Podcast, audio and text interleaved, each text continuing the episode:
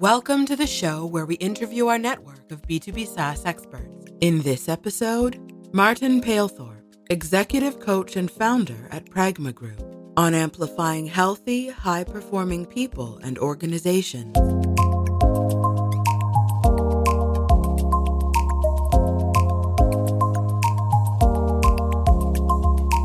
This is the Notion Capital Podcast, hosted by Paul Papadimitriou.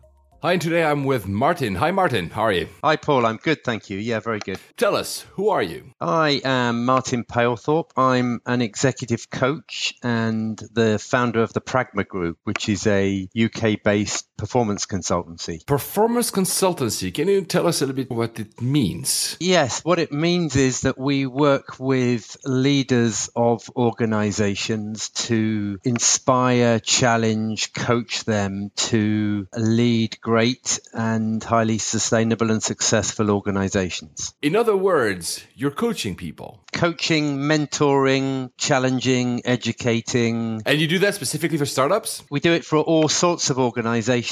We've got uh, a breadth of experience over the years, and I in particular, in, in all sorts of size organizations. But uh, we do a lot of work in small and medium sized organizations. You started, I think, correct me if I'm wrong, you started by being a consultant at Andersen Consulting. So that was a big organization. Were you doing similar abilities back then, or did you move forward and then became a coach after this professional background? I had a very short stint at Andersen Consulting where I, I sort of got into a very large machine which didn't uh, serve me particularly well. The first half of my career was in the technology sector where I went up the ladder quickly in high growth, fast NASDAQ quoted technology companies very results orientated organizations. I started off in sales and ended up in senior management, and then ran a small software company myself here in London. The first company was a company called PTC. I want to know basically about your personal journey. So, were you already putting the seeds of what you're doing now then, or were you doing, for instance, sales and then you suddenly had an epiphany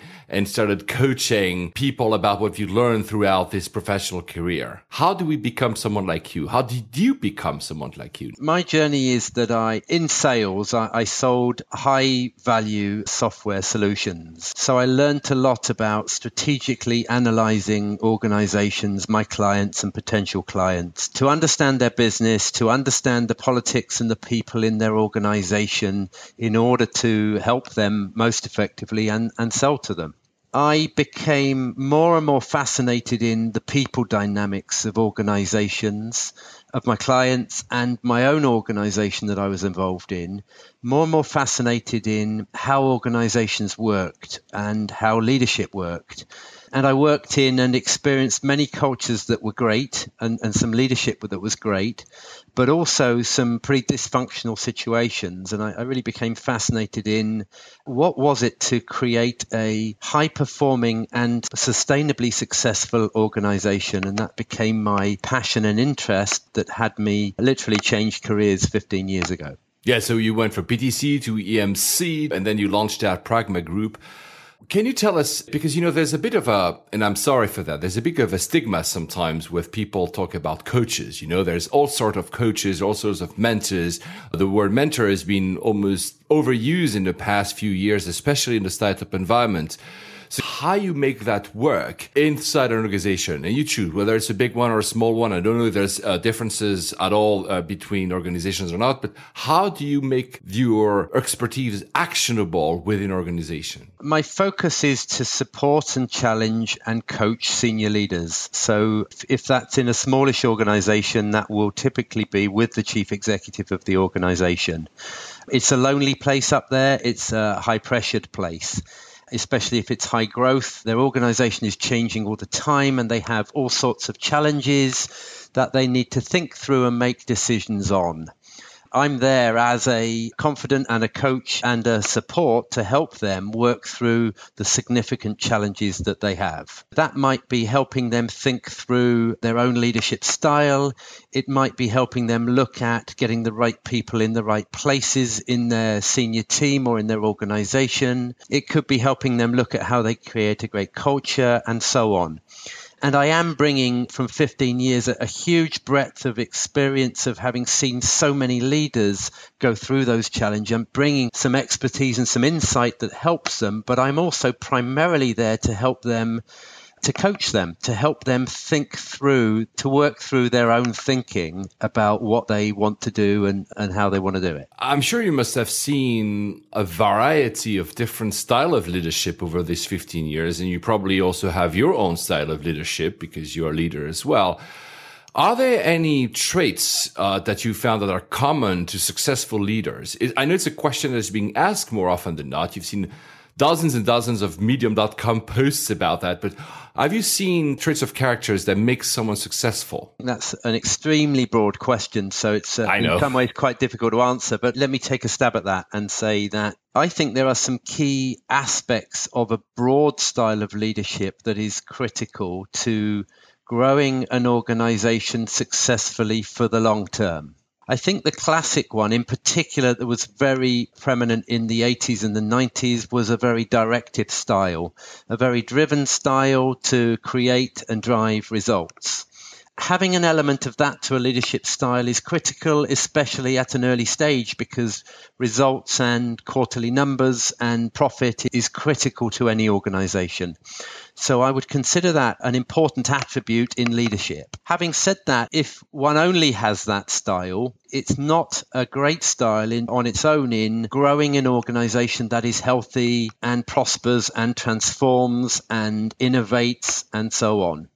And so I think uh, there's some other key elements that are critical for the chief exec in particular, the ability to get out of the weeds and look further ahead and have time to think about strategy and the vision of the organization and to also be able to communicate that to others in the organization to inspire them about the company and where it's going. I would consider a whole nother area that, that is critical. The third element that I think is critical is that a leader should be able to encourage an environment where people can learn and grow and innovation can prosper.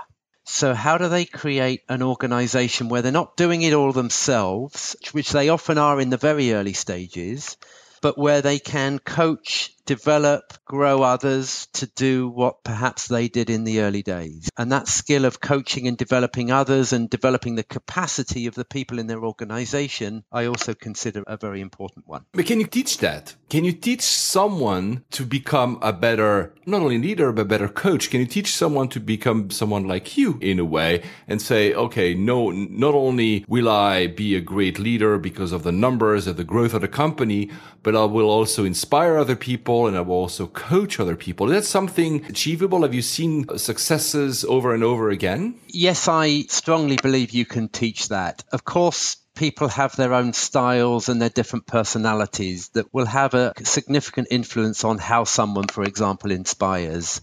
But you certainly can teach it. There's a key factor that impacts the ability of someone to take that on board or not, and that's their openness to change a leader that is stuck in their thinking about and perhaps happy with their own style at the moment may not have the openness to want to change and embrace and teach themselves. Whereas others, it might be they just want to learn and grow and be a better leader, or that they've realized there are some limits to the way they're leading currently, and that develops an openness where then they become open and teachable. You just mentioned the term limit. So it's introspective, right? It's realizing that I might have, and I do, by the way, have limits on my leadership. How often do people willingly call you or someone like you to come work with them? Or is it the case that, for instance, for startups, is that a VC that will tell you, I think you need to get Martin involved at this point because they need coaching? How is that process happening? It depends entirely. It can be a multitude of different ways. It can be a leader that uh, realizes they need some help, so they reach out themselves and they surround themselves with expertise and mentorship in the areas that they've identified that they need some assistance. So that can certainly be one way.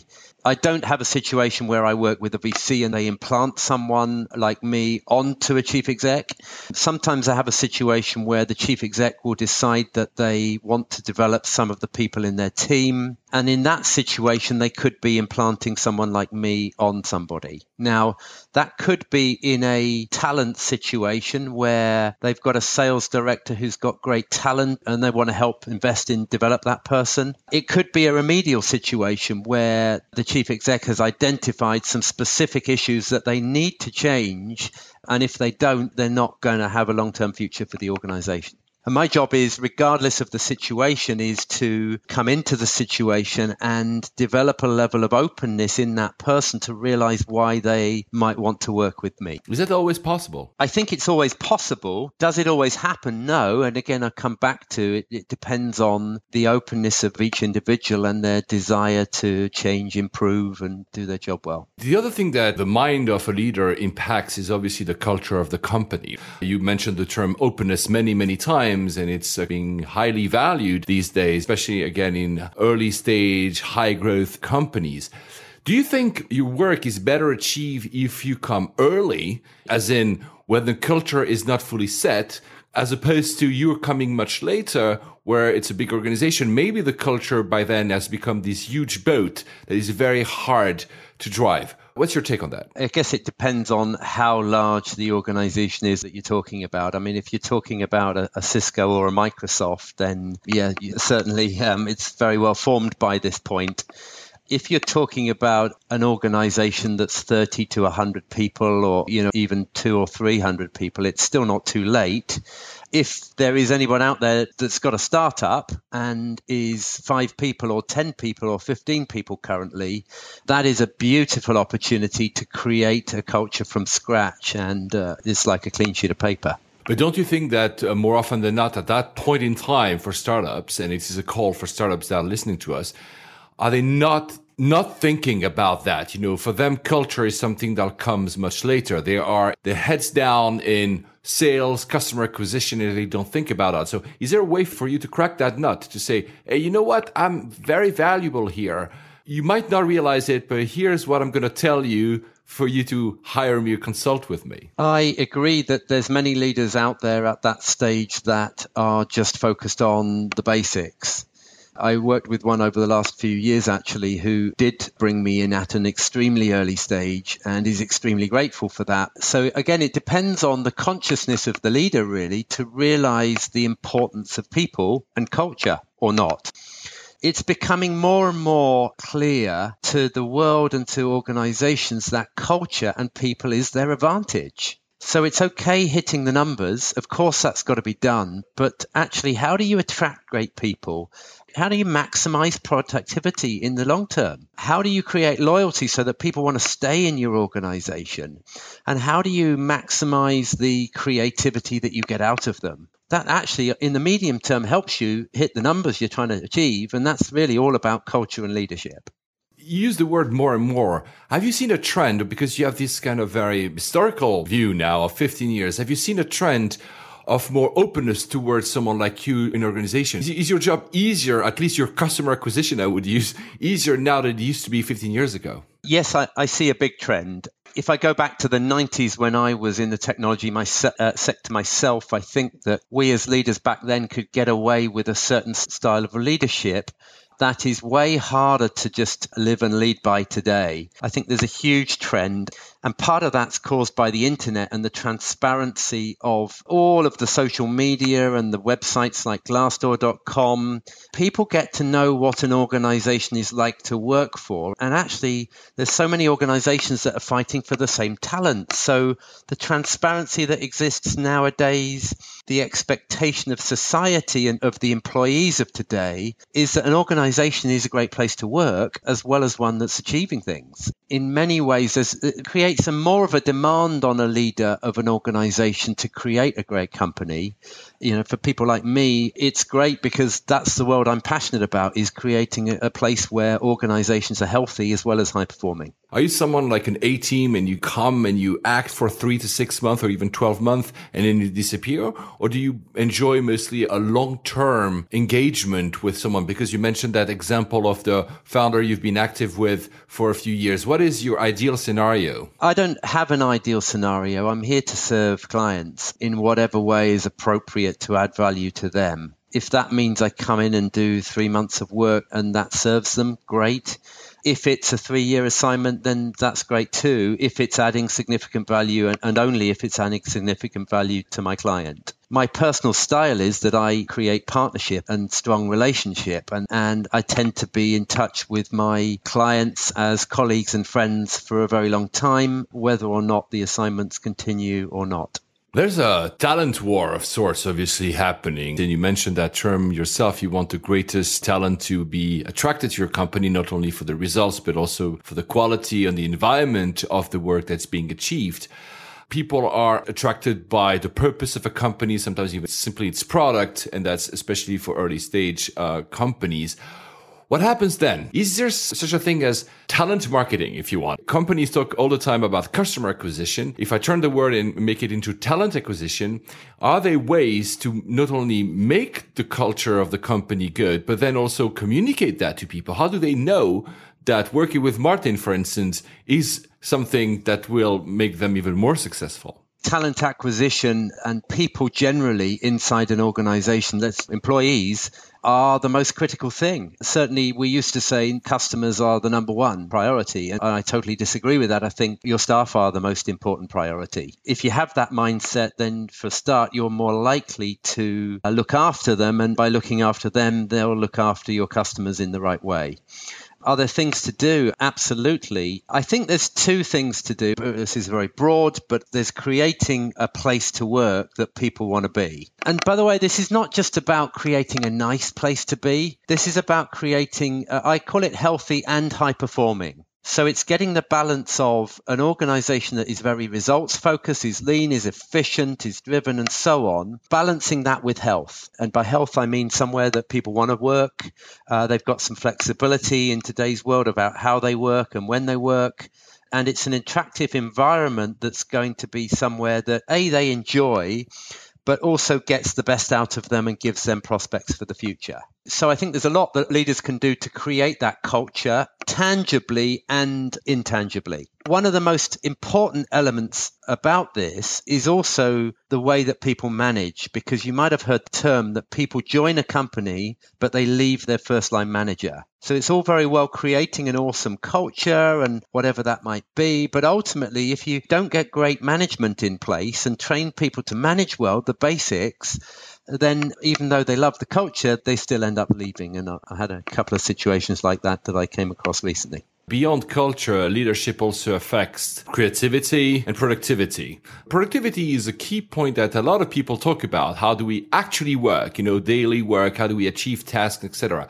Can you see an increasing productivity through your clients? Do you, do you think there's an impact there as well? Yes. I can't give you a specific metric because my work is sort of intangible in many respects. But yes, I'm looking to unlock what's not working. I'm looking to unlock dysfunction. I'm pointing and working with an executive team that's operating with silo mentality and they're stuck in their own, or they've got different agendas, or they're not aligned on where they're going, or the goals are unclear, or the way they hold meetings are not focused and they're going on for way too long. I mean, there's all sorts of different areas where actually I'm coming in to point and challenge and coach and help iron all out of this human dysfunction. And when you do that, people get clearer and certainly more productive. Can you explain me the term mind out the way? What does it mean to you? Mind out the way. So, this is a whole area of work that I specialize in over the last 15 years, in fact, over the last 46 years of my entire life, I've been fascinated in the impact that the mind has.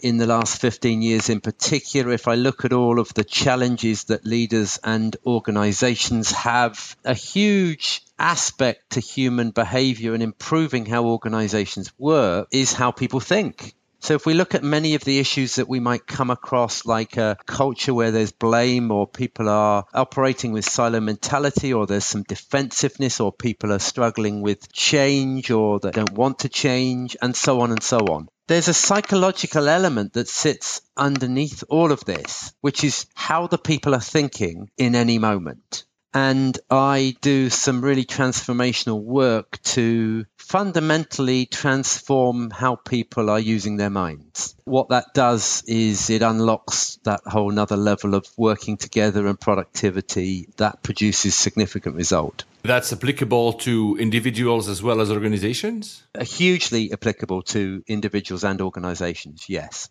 Is that something you do as part of your consulting at Pragma, or is it something it's an add on, if I want to use that word? I'm always going into a situation to understand what's going on and what their need is and what their problems and challenges are. It's another part of the solution that I provide if I can see value for it. Just to position it in another way, I think in some ways business is following sport. And if you look at sports psychology, 20 years ago, sports psychology really wasn't a particularly big field. In fact, in many ways, it was poo pooed. The concept of having a sports psychologist or a sports psychiatrist was ridiculed in the press. But now, 20 years on, everyone's got one. Everyone's got one because they realize the difference between winning and losing in sport is all psychological. And I can see that this is going to happen in the next 10, 20 years in business because the more that people can, to use the sporting term, the more that people can operate in the zone in every moment that they're in business, the more effective they can be, the less caught up in their own psychological drama, the more in the zone, the more results they produce individually and together. You mentioned the word healthy a few minutes ago, and now you're talking about sports. And we know that uh, one of the ways to achieve success in sports is also this balance between personal challenges and personal life and the professional, in that case, sports challenge. You've done some challenges yourself as personal challenges, have you not? Yes, I certainly have. I've always been fascinated in sport myself. Actually, when I was uh, 15 years old, I cycled John O'Groats to Land's End from the top of Scotland to the bottom of England on my own. Actually, that was before the internet existed or phones. I didn't even have a mobile at that point. So I've always been fascinated in physical challenge and the psychological challenge that fits underneath that. So over the last 10 or so years, I've raced to the magnetic North Pole in a team of three people against eight other teams. I've also raced across three of the world's largest deserts the Gobi Desert, Atacama, and the Sahara Desert. Has that influenced at all your way of thinking in your professional life? I actually speak on the subject. So I speak on high performance and high performance teams based on my experience in the Arctic. I think it's broadened me as a human being generally. I didn't succeed in all of those endeavors and the learning from either winning and or failing has certainly developed my perspective as a human and hence probably as a coach too. By the way, it's very impressive.